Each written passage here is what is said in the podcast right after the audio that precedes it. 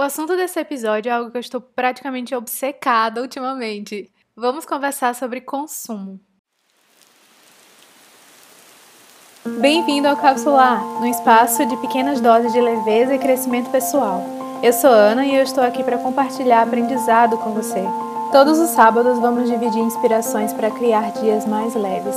Depois do episódio, eu espero vocês lá no meu Instagram para a gente continuar esse papo juntos. Então, vamos lá! Há algumas semanas eu estava no estúdio e recebi um convite para participar de uma entrevista sobre maneiras de evitar o desperdício. Primeiro, eu achei muito legal a iniciativa de falar sobre isso em TV aberta. É regional, mas está valendo. Segundo, eu fiquei mais feliz ainda porque as escolhas que eu fiz há um tempo estão sendo notadas pelas pessoas ao meu redor. Talvez isso esteja fazendo alguma diferença. Até a data desse episódio, a reportagem não saiu. E para falar a verdade, eu acho que eu não respondi todas as perguntas como deveria. Eu meio que fui pega de surpresa e então eu vou estender essa conversa por aqui. Então, tudo isso começou meio que em 2015, quando eu comecei a pesquisar sobre veganismo. Daí uma coisa foi levando a outra e eu descobri um outro universo. Ou melhor, uma outra sociedade de pessoas que vivem de forma mais harmônica com o espaço que habitam. Essas pessoas decidiram que não iam mais seguir o padrão que era imposto, meio que de consumir coisas sem nem parar para pensar de onde que aquilo veio e para onde aquilo vai. De quebra, elas ainda conseguiam economizar dinheiro. Daí, como boa aquariana que sou, achei aquilo incrível, porém muito fora da minha realidade. Mas insisti. Comecei com pequenos atos e sigo nesse rumo até hoje. Mas por que que você que está me ouvindo deveria entrar nessa onda? Então, há quanto tempo você ouve falar sobre reciclar lixo? Eu acredito que esse conceito começou porque pessoas sábias perceberam que nosso planeta não ia dar conta do nosso estilo de vida para sempre. Vai chegar uma hora que vai ter mais lixo do que humanos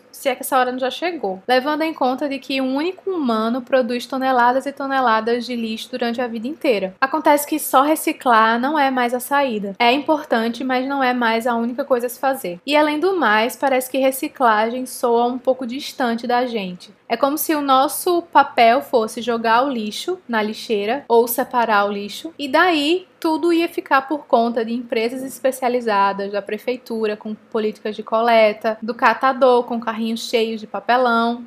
Não eu. Eu só preciso comprar minhas coisinhas, jogar no lixo ou na rua e alguém vai limpar. Conhecemos pessoas que pensam assim? Sim, conhecemos. Vemos pessoas agindo desse jeito? Nossa, vemos sim. Mas será que essa é a melhor forma de pensar ou é a mais fácil? O que me parece muito mais interessante é tentar mudar esse mindset agora antes que as gerações futuras, que inclui eu e você, velhinhos, não estejam com o lixo até o pescoço, xingando a nossa geração por não ter feito nada ou ter feito muito pouco. Então vamos mudar esse mindset? Ok, a primeira coisa a ser feita é realmente alimentar essa curiosidade. Se existem pessoas que vivem, vamos parar para pensar, se existem pessoas que vivem no mesmo planeta que eu e você e conseguem reduzir o lixo que produzem, eu acho que a gente também consegue. O que eu fiz foi pesquisar muito sobre essas pessoas, ouvir essas pessoas e quais as soluções que ela tinha para me oferecer. E assim, gente, começou um caminho sem volta. Porque numa busca de dois minutos no Google você consegue encontrar inúmeras alternativas para cada desculpa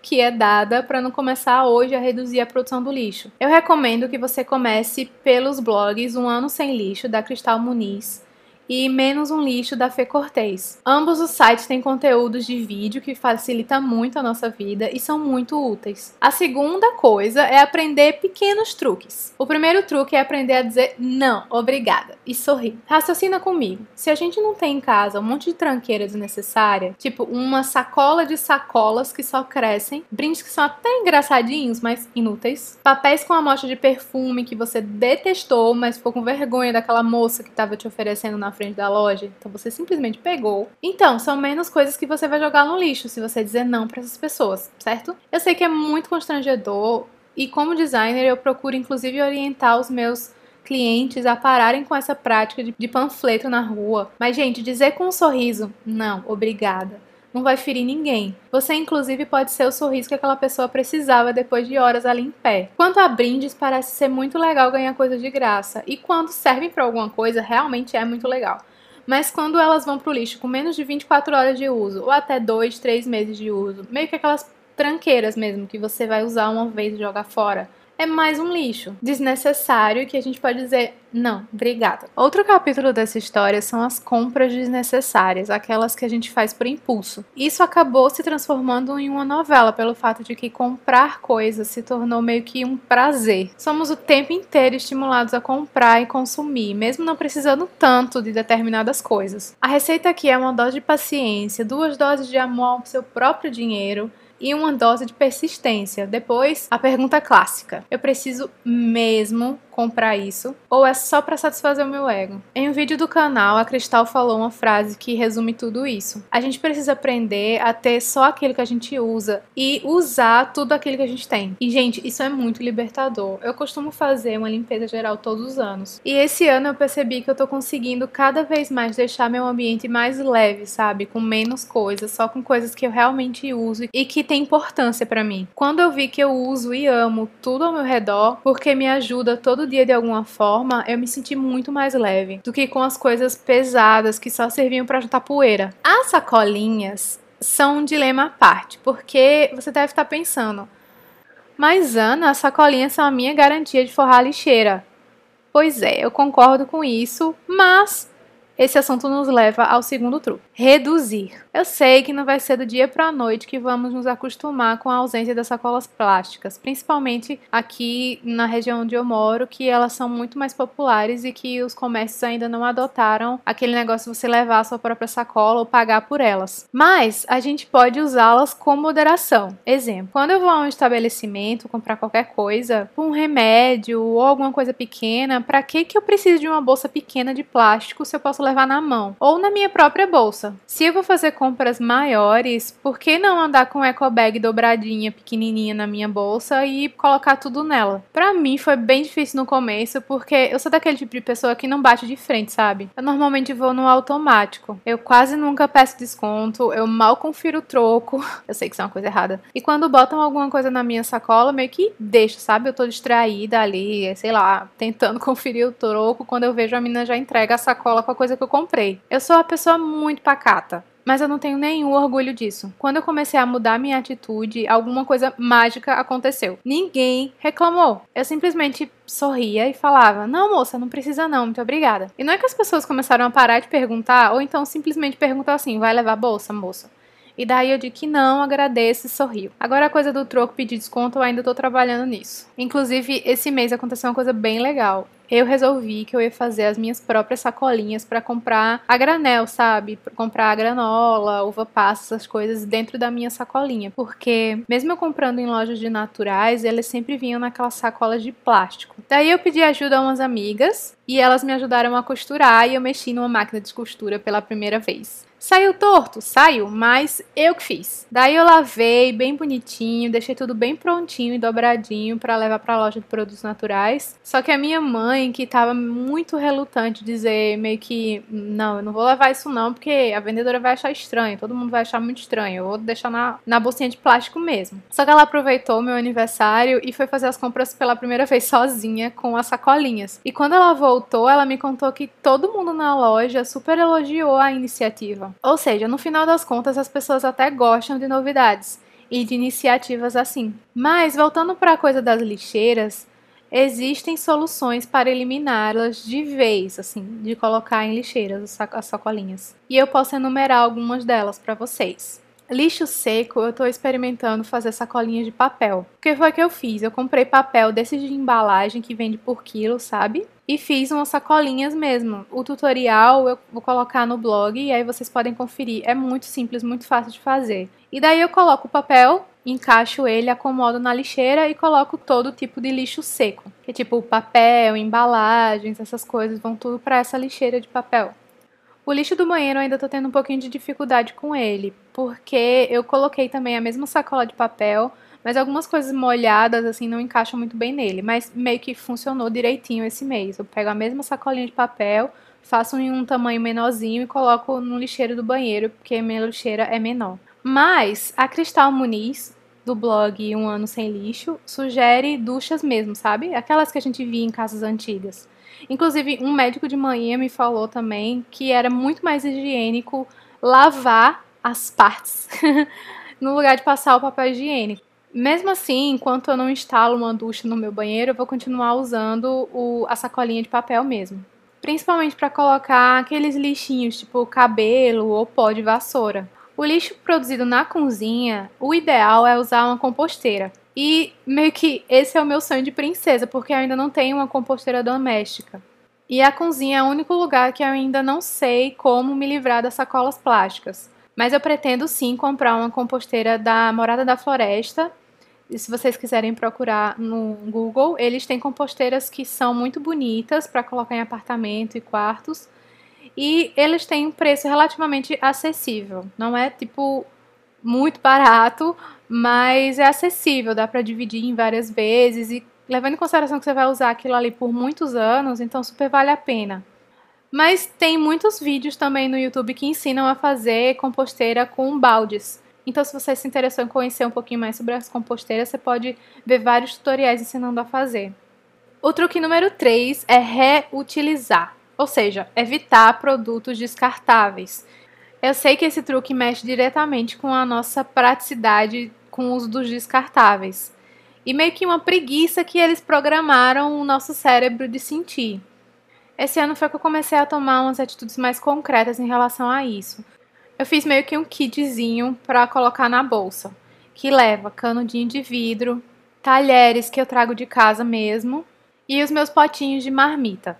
Sem contar que eu sempre deixo um copo e uma xícara no escritório para consumir água e tomar um café ou um chá de vez em quando. E essa foi outra coisa que eu meio que desbloqueei. A vergonha de chegar em uma cafeteria com a minha xícarazinha e pedir para a pessoa que estava me servindo o café encher na minha xícara.